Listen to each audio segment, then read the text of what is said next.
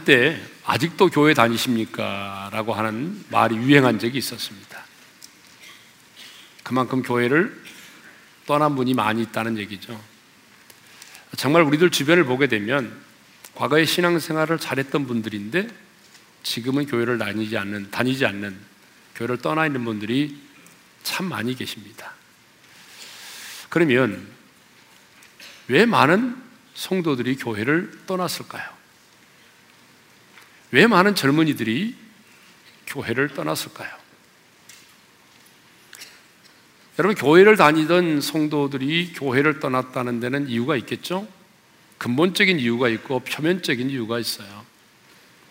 여러분, 근본적인 이유는요, 살아계신 하나님을 인격적으로 만나지 못했기 때문입니다. 여러분, 주님을 인격적으로 만난 자는요, 연약하여 넘어질 수는 있으나 타락하여 교회를 떠날 수는 없습니다. 아니, 떠났을지라도 다시 주님의 품으로 돌아올 수밖에 없죠. 여러분 한번 생각해 보자고요. 하나님의 살아계심을 믿는 자가 아니 주님이 나를 위해 이 땅에 오셨고 내 죄를 위하여 십자가에 죽으셨고 또 예수 그리스도만이 길이요 진리요 생명이심을 믿는 자가 아니 내세에 천국과 지옥이 있다는 사실을 믿는 자가 환란과 핍박 때문에 여러분 예수를 배신하고 교회를 떠날 수 있겠습니까? 세상의 언론과 매스컴이 기독교에 대해서 부정적인 보도를 하고 사회적인 분위기가 그렇다고 해서 여러분 주님을 떠날 수가 있겠습니까? 목회자의 철학과 비전이 내게 맞지 않고 또 내 곁에는 성도들이 마음에 들지 않는다고 해서 어떻게 하나님을 만난 자가 주님을 떠날 수가 있겠습니까? 교회는 옮길 수 있을지라도 주님을 떠날 수는 없는 것입니다. 성경을 보거나 기독교 역사를 보게 되면 주님을 확실하게 인격적으로 만난 자는요, 연약하여 넘어질 수는 있었으나 타락하여 주님을 떠나지는 않았습니다. 그런데 지금 우리나라 기독교 인구를 보게 되면 예전보다 많이 감소했음을 잘 알 수 있습니다. 2005년 11월 1일 통계청 발표에 의하면 우리나라 개신교 인구는 861만 명으로 조사됐어요. 그러니까 10년 전인 1995년 통계보다 불교는 0.4%, 개신교는 1.4% 감소했고 천주교는 4.3% 증가했습니다. 10년 전에 비해서 우리 개신교 인구가 14만 명 줄어든 것으로 돼 있어요. 근데 이제 10년 후인 내년이죠. 2015년 이제 통계청 발표를 하겠지만 아마 내년쯤 되면은 우리는 아마 굉장히 쇼킹한 뉴스를 접하게 될 것 같습니다. 왜냐하면 너무나 많은 개신교인들이 교회를 떠났기 때문이죠. 그러면 왜 이렇게 많은 성도들이 교회를 떠날까요? 아니, 왜 이렇게 많은 젊은이들이 교회를 떠나가죠? 자, 천명의 대학생들에게 기독교 인구가 감소하는 이유에 대해서 질문을 했는데 가장 많은 61.6%가 기득권층을 옹호하고 교회 세습 등 이미지 실출 때문이라고 답을 했습니다. 자, 교회를 안 나가는 이 성도들을 가나안 성도라고 그러죠? 가나안. 뒤로부터 말하면 안 나가. 이 안 나가 가나안 성도 300명을 대상으로 왜 지금 교회를 다니지 않느냐고 물었더니 가장 많은 30.6%가 교인들의 삶이 신앙인답지 못해서라고 대답을 했습니다. 자, 많은 사람들이 교회를 떠나는 표면적인 가장 큰 이유는 교회에 대한 부정적인 이미지, 목사와 교인들에 대한 부정적인 이미지 때문이라는 거예요. 세상의 사람들이 기독교를 개독교라고 부르고 목사를 먹사로 부를 만큼 여러분 교인들과 목사에 대한 이미지가 나쁘기 때문이라는 거예요. 한마디로 예수님 때문이 아니라 예수 믿는 사람들 때문이라는 것입니다. 해방 당시 우리 기독교 인구는 35만 명이었습니다. 1965년 우리 개신교 인구가 얼마나 120만 명에 불과했습니다. 그러니까 여러분 그때는 어느 마을에 보통 몇 사람만이 예수를 믿는 그런 시대였어요. 그런데 예수를 믿는 사람과 안 믿는 사람은요, 달라도 너무 달랐어요. 그래서 예수를 안 믿는 동네 사람들이 예수를 믿는 사람을 향해서 이런 말을 자주 했습니다. 저 목수 있잖아. 교회를 다니는 예수쟁이래. 저 과부 있지? 저 홀로 사는 과부, 저 과부도 무슨 교회 권사인데 매일 새벽 기도회를, 새벽 기도회를 다니더라? 이런 얘기. 무슨 말이냐면, 교회를 다니는 예수쟁이라면서 약간 그들을 경시하고 무시하는 경향이 있었지만, 그래도 틀림없는 사람. 그래도 저 예수쟁이는 신뢰가 가는 사람. 그래도 저 예수쟁이는 남 안 속이고 그래도 나쁜 짓 안 하는 사람. 여러분, 이런 사람으로 인식되고 있었다는 거예요. 그런데 지금은 어떻습니까? 여러분, 예수 믿는 사람 별로 신뢰하지 않습니다. 예수를 믿어도 믿지 않는 사람과 별반 다를 바가 없다고 생각을 해요. 저 사람도 별 수 없어. 어떤 경우에는 우리만도 못해. 라고 생각을 합니다. 제가 목사, 장로, 권사입니다. 라는 직분을 이야기해도 사람들이 별로 존경하지도 않고 신뢰하지도 않습니다. 저 역시 목사라는 명함을 내밀면서 저에게 다가오는 사람들에 대해서 별로 마음을 열고 대하지 못할 때가 많이 있습니다. 왜냐하면 예수의 이름을 빙자하여 사기를 치는 사람이 너무나 많기 때문에 예? 예수 그리스도와는 전혀 상관이 없는 삶을 사는 사람들이 너무나 많기 때문에 예수의 이름을 빙자하여 비즈니스를 하고 교회의 이름을 빙자하여 비즈니스를 하는 사기꾼들이 너무나 많기 때문에 예수를 믿는데 예수님을 자기 인생의 비즈니스로 이용하는 사람들이 너무 많았습니다.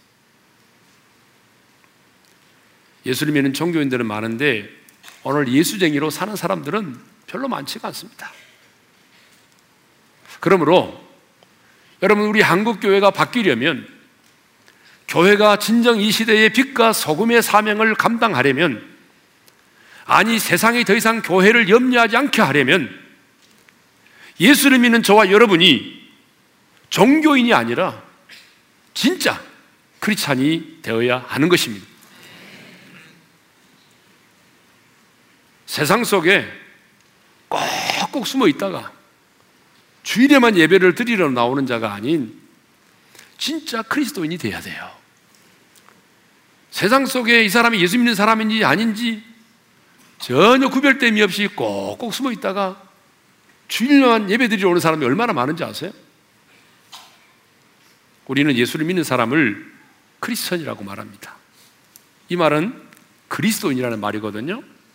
이 그리스도인이라고 하는 말은 안디옥에서 예수 믿는 사람들을 부를 때에 처음으로 사용된 이름이 그리스도인이에요. 여러분 오늘 본문을 다시 한번 읽겠습니다. 다 같이 시작. 만남에 안디옥에 데리고 와서 둘이 교회에 1년간 모여 있어 큰 무리를 가르쳤고 제자들이 안디옥에서 비로소 그리스도인이라 일컬음을 받게 되었더라. 자, 여기 두 사람은 바나바와 사울을 말하죠. 바나바와 사울이 1년간 안디옥 교회에서 큰 무리들을 가르쳤는데 1년 동안 가르침을 받고 난 결과가 뭐냐면 믿지 않은 사람들이 그 안디옥 교회 성도들을 향해서 그리스도인이라 일컬었다는 거예요. 여기 그리스도인이라고 하는 말은 헬라말로 Christianos라고 하는 말이에요. 이 말은 Christ, 그리스도라고 하는 말에다가 i-a-n, ian이라는 접미사가 붙어서 추가돼서 그리스도에게 속한 사람, 그리스도를 닮은 사람이라는 뜻입니다. 그러니까 여러분, 그리스도인이라고 하는 말은요, 그리스도에게 속한 자, 그리스도를 닮아가는 사람을 말해요. 단순히 교회를 왔다 갔다 하는 사람을 말하는 게 아니에요. 그러니까 안디옥교회 성도들은 1년 동안에 그 바나바와 바울, 그 사울의 가르침을 통해서 받으면서 그리스도를 닮아가는 사람이 되었습니다. 예수님처럼 생각하게 되었고, 예수님처럼 말하게 되고, 예수님처럼 기도하게 되고, 예수님처럼 사람들을 대하기 시작을 했어요. 그래서 그들의 삶 자체가 너무나 예수를 꼭 빼닮은 작은 예수가 되었어요. 누구든지. 그래서 그들을 딱 보게 되면 안디옥 교회 성도들을 보게 되면 자연스럽게 예수님이 생각났어요. 안디옥의 사람들이 볼 때 안디옥 교회 다니는 사람들의 삶의 모습이 자신들의 삶과는 너무나 달랐던 거예요. 여러분 안디옥은 그 당시 로마의 3대 도시잖아요. 굉장히 큰 도시죠. 그리고 그 도시에는 축제가 많았어요. 그렇게 많은 축제가 있고 재미있는 일이 있는데도 불구하고 안디옥 교회 성도들은 일절 참여를 안 하는 거예요. 그렇다고 해서 나쁜 짓도 안 하고 자기들이 볼 때는 너무나 가난하고 불쌍하게 보이는데 그런데 만나보면 너무 행복해 보이고 입만 열면 찬양하고 입가에는 환한 미소가 있고 그래서 아 이 사람들은 그리스도를 따르는 자 그리스도에게 속한 사람, 작은 예수네. 그래서 그리스도인이라고 불렀던 것이죠. 그런데 이 그리스도인이라고 하는 이름은요, 여러분 그 당시에는 굉장히 경멸과 조롱의, 조롱의 이름이었어요.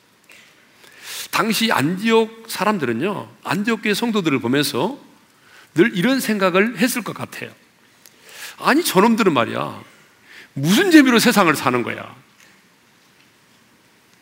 아니, 이런 세계적인 도시에 왔으면은 이 도시의 문화에 맞게 어울려서 살아야 되는 거 아니야?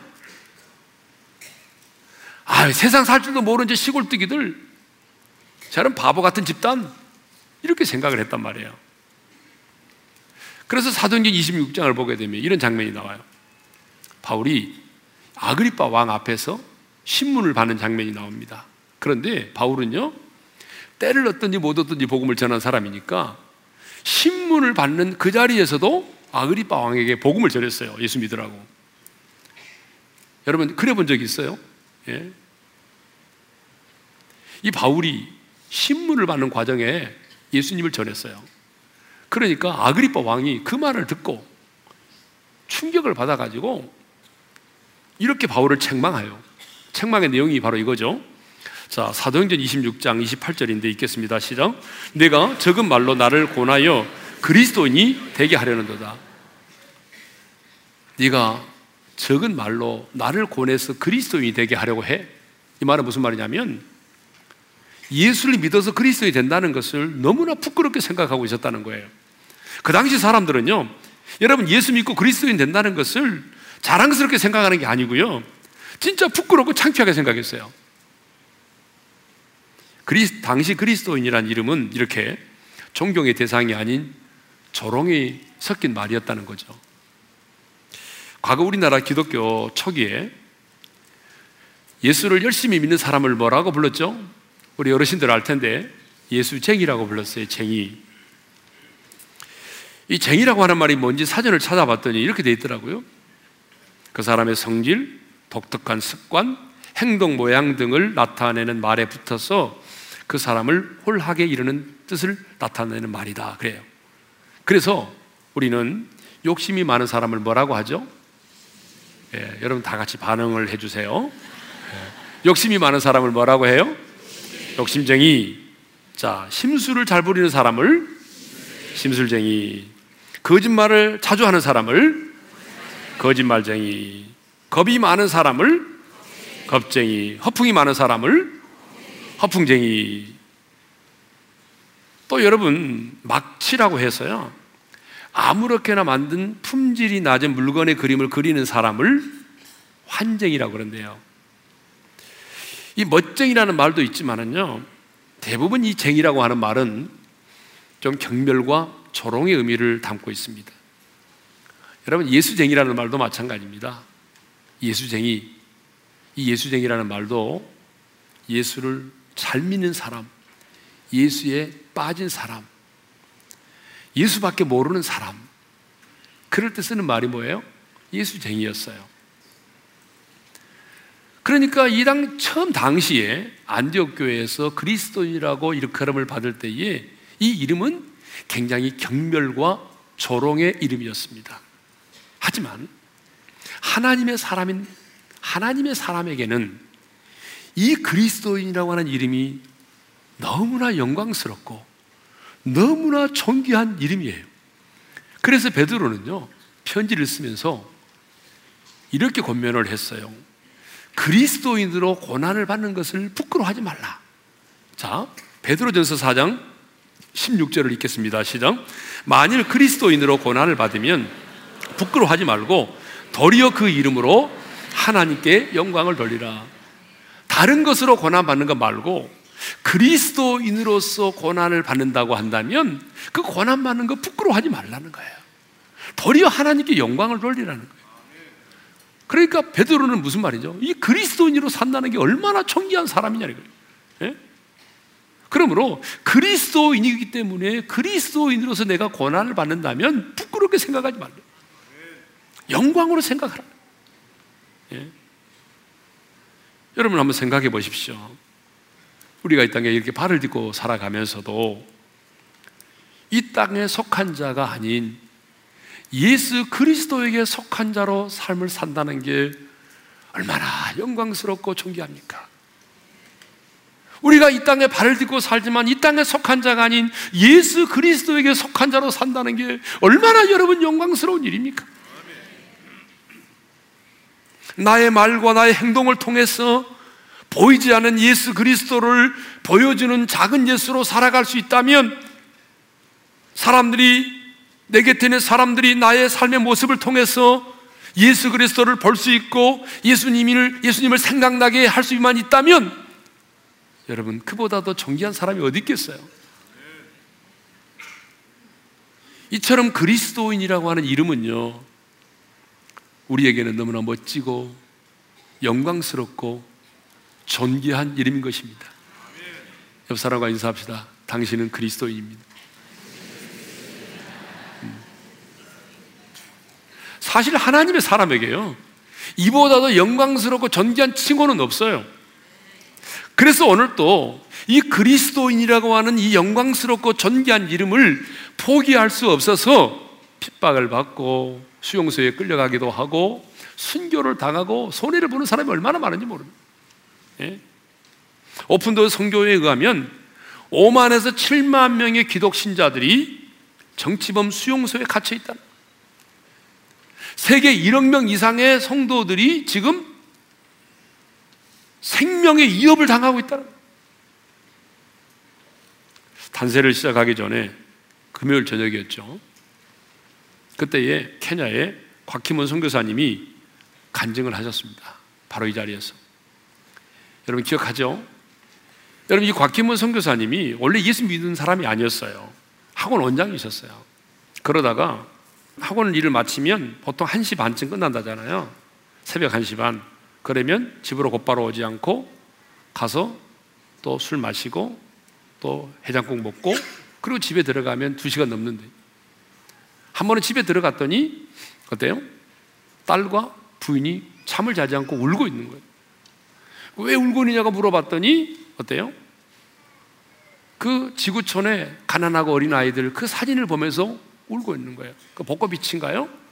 그 무슨 말인가? 그 마을 이름이 생각이 안 나는데 그 쓰레기 마을에 아이들 사진을 보면 울고 있는 거예요. 그래서 예수도 안 믿는데 얼떨결에 한 말이 있었어요. 울지 마. 아빠가 도와줄게. 여러분 그 말 때문에 선교사가 되고 그 때문에 케냐에 들어가게 된 거잖아요. 자, 이분은 예수 믿은 지 7년밖에 안 되는 분이에요. 근데 이번에 이제 들어가게 케냐에 들어가서 사역을 하게 될 지역이 어떤 지역이냐면 나라는 지역은 케냐인데 소말리아 사람들이 넘어와서 생활하고 있는 거의 대부분이 소말리아 사람들이 머물러 있는 지역이에요. 여러분 이 소말리아 사람들이 얼마나 잔인한지 아세요? 기독교 탄압국가 1위가 북한이고요. 2위가 소말리아예요. 무슬림들 가운데서 가장 잔인하고 강력한 무슬림이 소말리아 사람들. 그래서 이 사람들은요, 예수 예자만 꺼내도 총으로 쏴 죽여요. 성경책을 듣고 있기만 해도 죽여요. 근데 이 지역으로 우리 선교사님이 들어가신다고 했는데 이렇게 말씀하셨어요.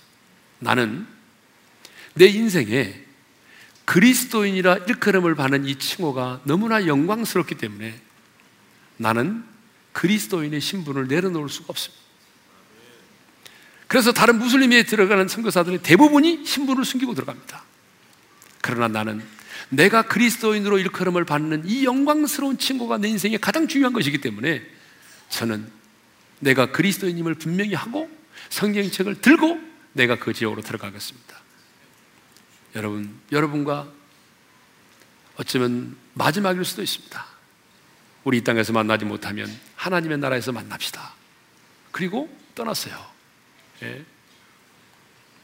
여러분, 하나밖에 없는 자신의 목숨보다도 그리스도인이라 일컬음을 받는 것이 더 귀하기 때문에 내 목숨보다 그리스도인이라 일컬음을 받는 것이 너무 귀하기 때문에 여러분 순교할 각오를 가지고 그리스도인으로 당당히 들어가겠다는 거예요.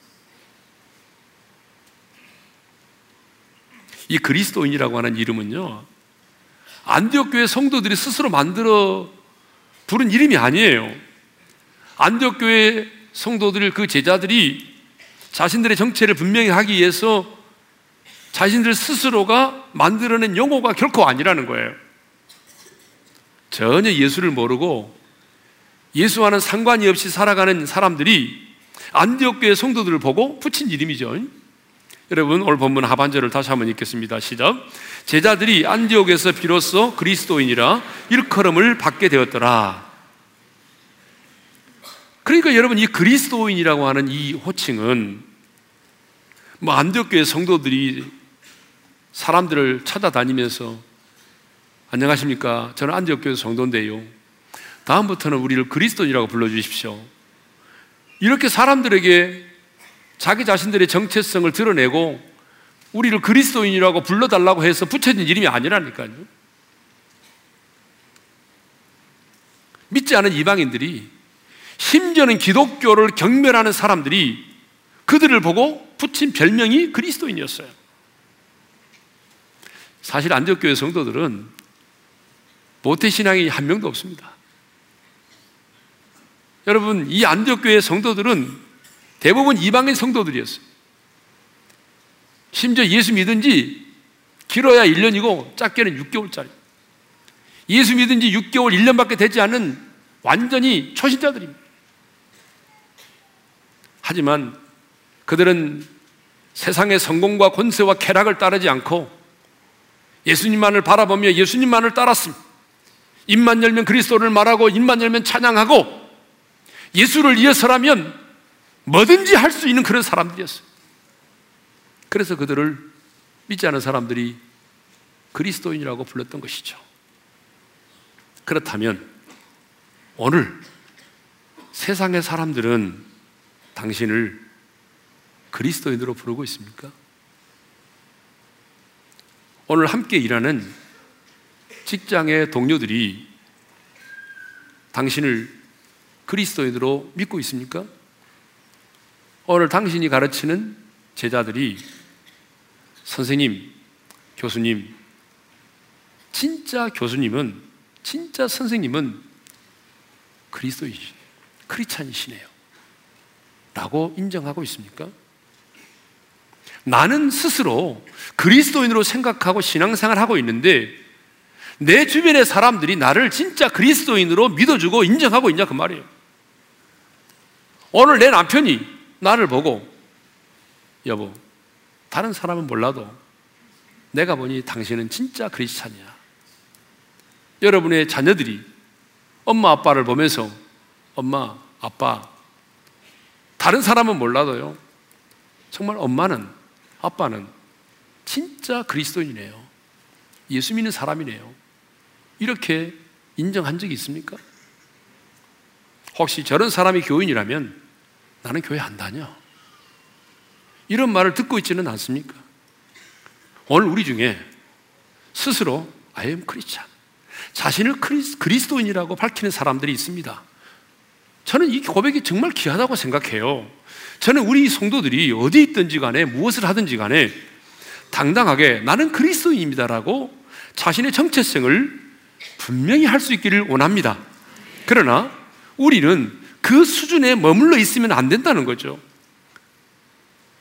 내 주변의 사람들이 나를 향하여 are Christian. 당신이야말로 진정한 그리스도인이라고 고백할 수 있어야 된다는 거죠. 다른 사람은 몰라도 내가 볼 때 당신은 진짜 크리스찬이야. 라고 인정할 수 있어야 한다는 것입니다. 지금 여러분의 모습은 어떻습니까? I am Christian. 내가 나 스스로 그리스도인이라고 말하는 수준에 그치고 있습니까? 아니면 한 걸음 더 나아가 are Christian. 당신이야말로 진정한 그리스도인이라는 인정을 주변의 사람들로부터 받고 있습니까? 그런데 아직도 많은 성도들이 나는 그리스도인이라는 수준에 머물러 있습니다. 그러나 이제 우리는 그 수준을 넘어서 당신이야말로 진정한 그리스도인입니다라는 말을 들을 수 있는 그런 신앙생활을 해야 한다는 것입니다. 그러기 위해서는 안디옥교회 성도들처럼 우리가 구별된 삶을 살아야 되는 거죠. 많은 사람들이 그리스도인의 삶, 그리스도인다운 삶 하게 되면 뭘 생각하냐면 술 안 마시고 담배 안 피고 먹을 때마다 식기도 잘하고 주일날이면 예배 드리고 여러분 이것을 그리스도인 나온 삶의 전부라고 생각을 해요. 여러분 이것도 중요합니다.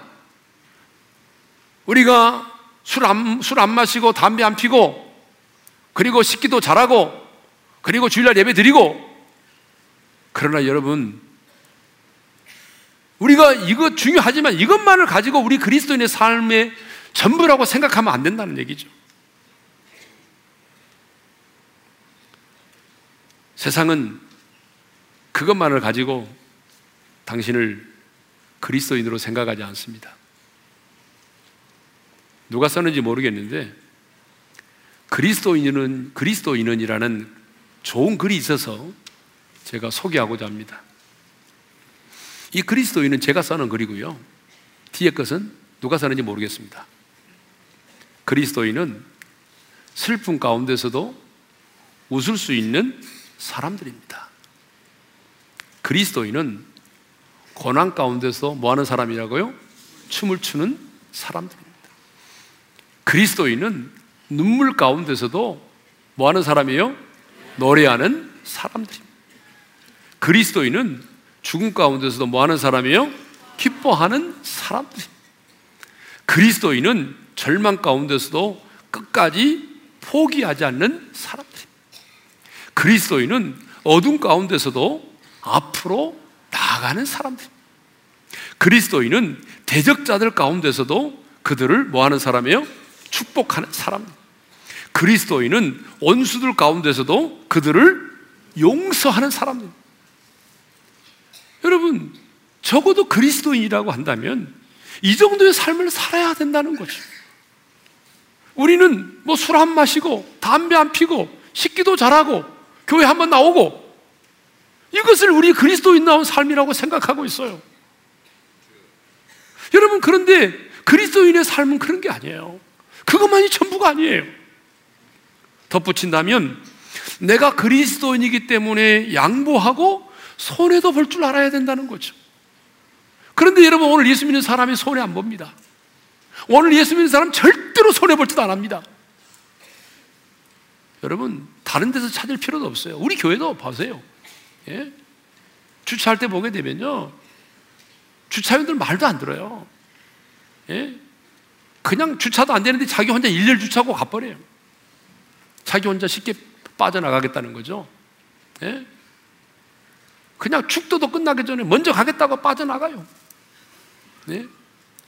그것만이 아니잖아요. 우리가 엘리베이터 보면은 노약자라든가 장애우들이 있으면 내가 좀 늦게 가고 손해를 보더라도 그분들을 먼저 타시도록 양보를 해야 되는데 죽어도 양보 안 합니다. 여기 설교 듣고 나가서 양보 안 해요. 예? 도대체 그리스도인의 삶의 모습을 보기가 힘들어요. 예? 그러면서도 죽어도 100% 천국에 들어가겠다고 그래요. 그리스도인은 그리스도인 나온 삶을 살아야 돼요. 여러분, 신앙생활은요, 취미나 여가생활이 아니에요. 많은 분들이 신앙생활을 꼭 취미나 여가생활처럼 생각하는 분들이 계시더라고요. 그래서 어떤 목사님이 예전에 말씀하신 거 보니까 취미를 안 해보니까 기독교라고 써놨더래요. 여러분 신앙생활 취미로 합니까? 여가생활로 합니까? 그러니까 뭐 기분 좋으면 나오고 기분 안 좋으면 안 나오고 예, 날씨 좋으면 나오고 예, 굳으면 안 나오고 뭐 그렇게 합니까? 정말 여러분이 예수님을 영접해서 구원을 받았다면 여러분 그리스도인입니다. 그렇다면 정말 그리스도인이라는 이름에 걸맞는 삶을 살아야 되는 거죠. 2002년 10월 미국 플로리다주에 있는 한 형무소에서 연쇄 살인범인 한 여성이 사형에 처해졌습니다.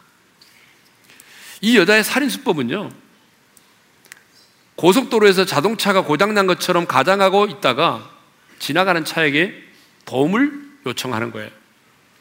그러면 이 동정심이 많은 중년 남자들이 그를 돕겠다고 차를 세우고 그녀를 도와주기 시작합니다.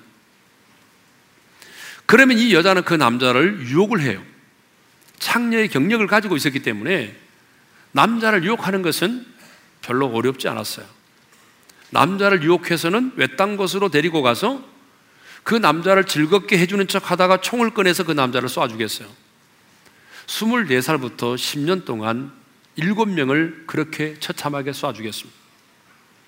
그러다가 체포가 돼서 12년 동안 재판을 받은 후에 46살의 나이에 사형을 당했는데요.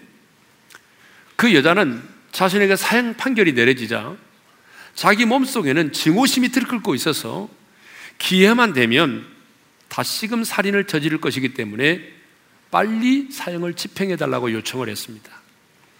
근데 여러분 이 여인의 이름이 아이린입니다. 이 아이린의 이름의 뜻은 평화잖아요. 평화라는 이름의 뜻을 가지고 있는 이 여인이 잔혹하게 살인을 저지르는 사람이 되고 말았습니다. 평화라는 자신의 이름과는 너무나 동떨어진 삶을 살았던 것이죠.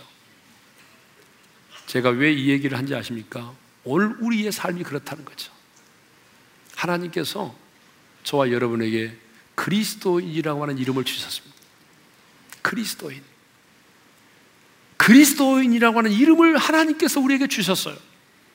그렇다면 우리는 그 그리스도인의 이름에 걸맞는 삶을 살아야 되는데 오늘 너무나 많은 그리스도인들이 이 그리스도의 이름에 걸맞지 않은 삶을 살아가고 있다는 것입니다.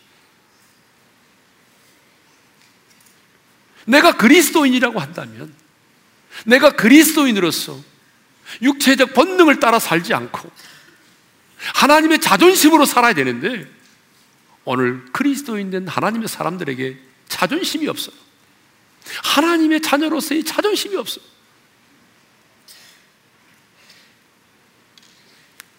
꽃 중에 백합이 있습니다. 여러분, 이 백합은 꽃 중에 순결을 상징하는 꽃입니다. 그리고 가장 아름다운 향기를 바라는 꽃이죠. 그래서 성경을 보게 되면 예수님의 신부된 우리를 이 백합화로 비유하고 있어요. 들의 백합화, 골짜기의 백합화. 예. 그런데요, 이렇게 순결을 상징하고 가장 아름다운 향기를 가지고 있는 이 백합이 썩을 때는 가장 악취가 나는 꽃이라는 거예요. 가장 악취를 내는 꽃이 된다는 거예요. 그렇습니다. 오늘 그리스도인 우리가 그리스도의 신부된 우리가 거룩한 성도로 부르심을 받은 우리가 그리스도인답게 살지 못하면 이 세상에서 가장 악취를 풍기는 존재가 되는 것입니다. 그래서 우리 예수님이 너희는 세상의 소금이니라고 말씀하시면서 만일 그 소금이 맛을 잃어버리면 밖에 버리워 사람에게 밟힐 뿐이니라고 말씀을 하셨습니다. 여러분, 우리는 그리스도인입니다. 주님은 우리에게 너무나 영광스럽고 존귀한 이름을 주셨어요. 그런데 그리스도인 된 우리가 그리스도인다운 삶을 살지 못하면 이 세상에서 가장 추하고 가장 더럽고 가장 비참한 인생을 살게 되는 것입니다. 그러므로 이제 우리는 종교인이 아니라 진짜 그리스도인답게 살아야 됩니다. 세상 속에서는 세상 사람들처럼 살고 여러분 교회 안에서는 그리스도인들처럼 살고 여러분 이중적인 삶 반쪽짜리 인생을 이제는 청산해야 됩니다. 그리고 하나님의 자존심으로 살아야 됩니다. 투르먼트는 이런 말을 했습니다. 틀림없이 불행해질 수 있는 조건은 반쪽짜리 그리스도인이 되는 것이다. 아, 여러분 참 너무나 찔리는 말입니다. 틀림없이 불행해질 수 있는 조건이 있대요. 그 조건이 뭐냐면 반쪽짜리 인생을 사는 거래요. 무슨 말입니까? 세상 속에서는 세상 사람들처럼 살고 교회 안에서는 그리스도인들처럼 살고 이렇게 이중적인 삶 반쪽짜리 인생을 사는 사람은 누구도 행복해질 수 없다는 거예요. 이 사람은 불행한 인생이라는 거예요.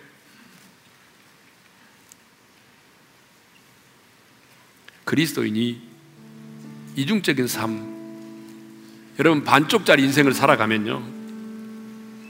적당히 세상을 즐기면서 고난을 피하여 살 수는 있겠지만 행복은 없습니다. 그러므로 이제 우리는 종교인이 아니라 가난해도 힘들어도 진짜 종교인이 아니라 진짜 그리스도인으로 살아가십시다. 어디 있든지 간에 내가 무엇을 하든지 간에 그리스도인답게 생각하고 내가 그리스도인으로서 말하고 그리스도인으로서 사람을 대합시다. 왜냐하면 그것이 진정한 인생의 승리고 행복이기 때문입니다. 이 찬양을 드리기를 원하는데요. 내가 속한 분 예수, 내가 믿는 분 예수, 내 삶의 이유가 되시고 노래가 되시는 그분. 여러분 그리스도인은 그리스도에게 속한 자입니다. 내 자신의 신분을 내 자신의 정체성을 분명히 하면서 다시 한번 그리스도인으로서의 삶을 살아가기를 고백하며 이 찬양을 주님께 드리기를 원합니다. 찬양하십시다. 주님 손에 맡겨드리리 나의 삶 주님께. 주님 손이 나의 삶 붙드네 나 주의 것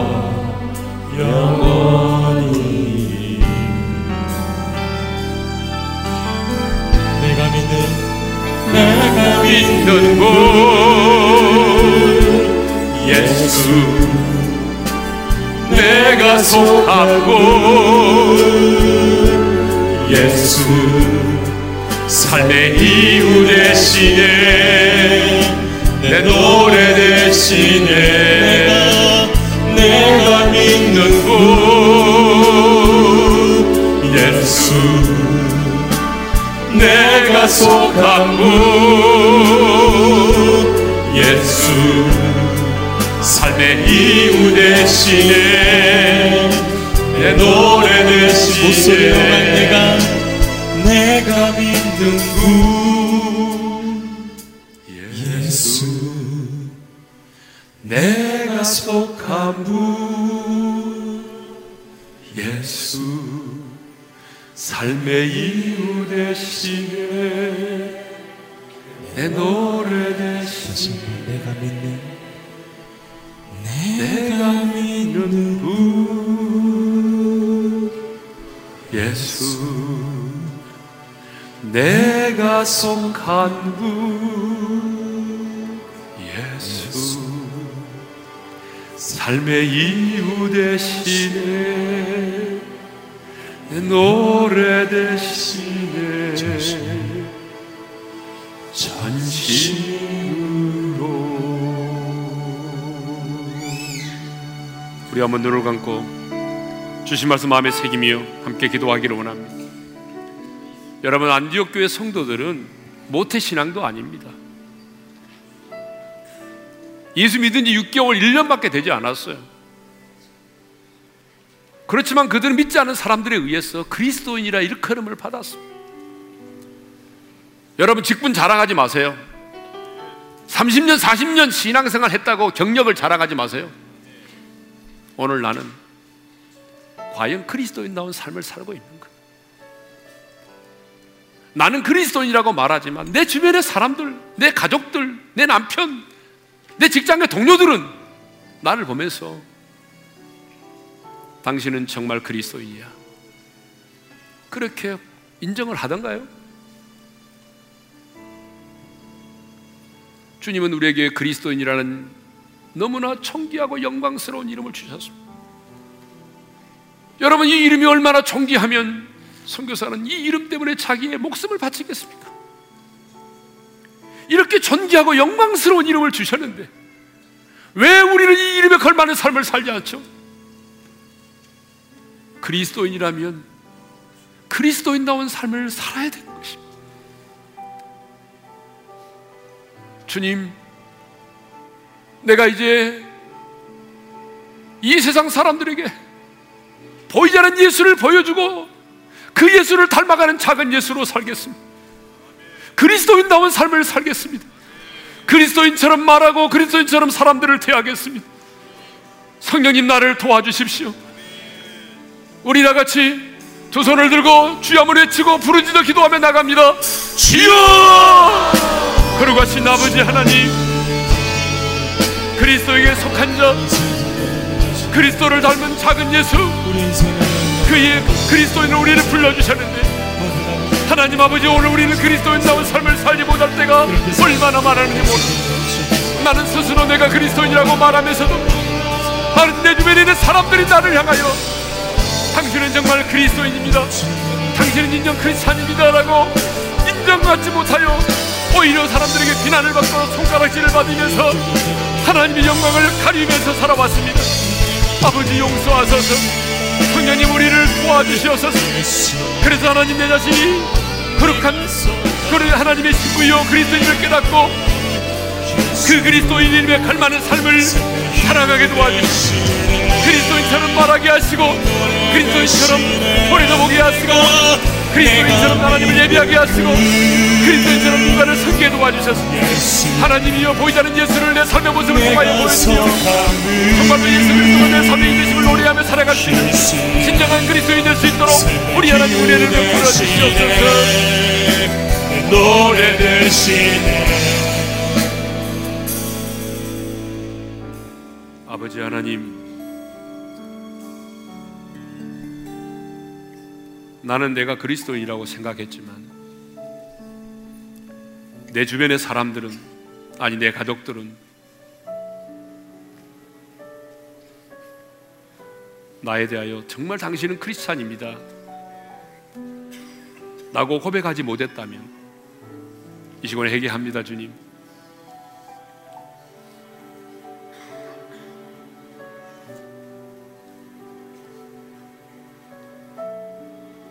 보이지 않는 예수를 내 삶의 모습을 통해서 보여주는 자로 살겠습니다.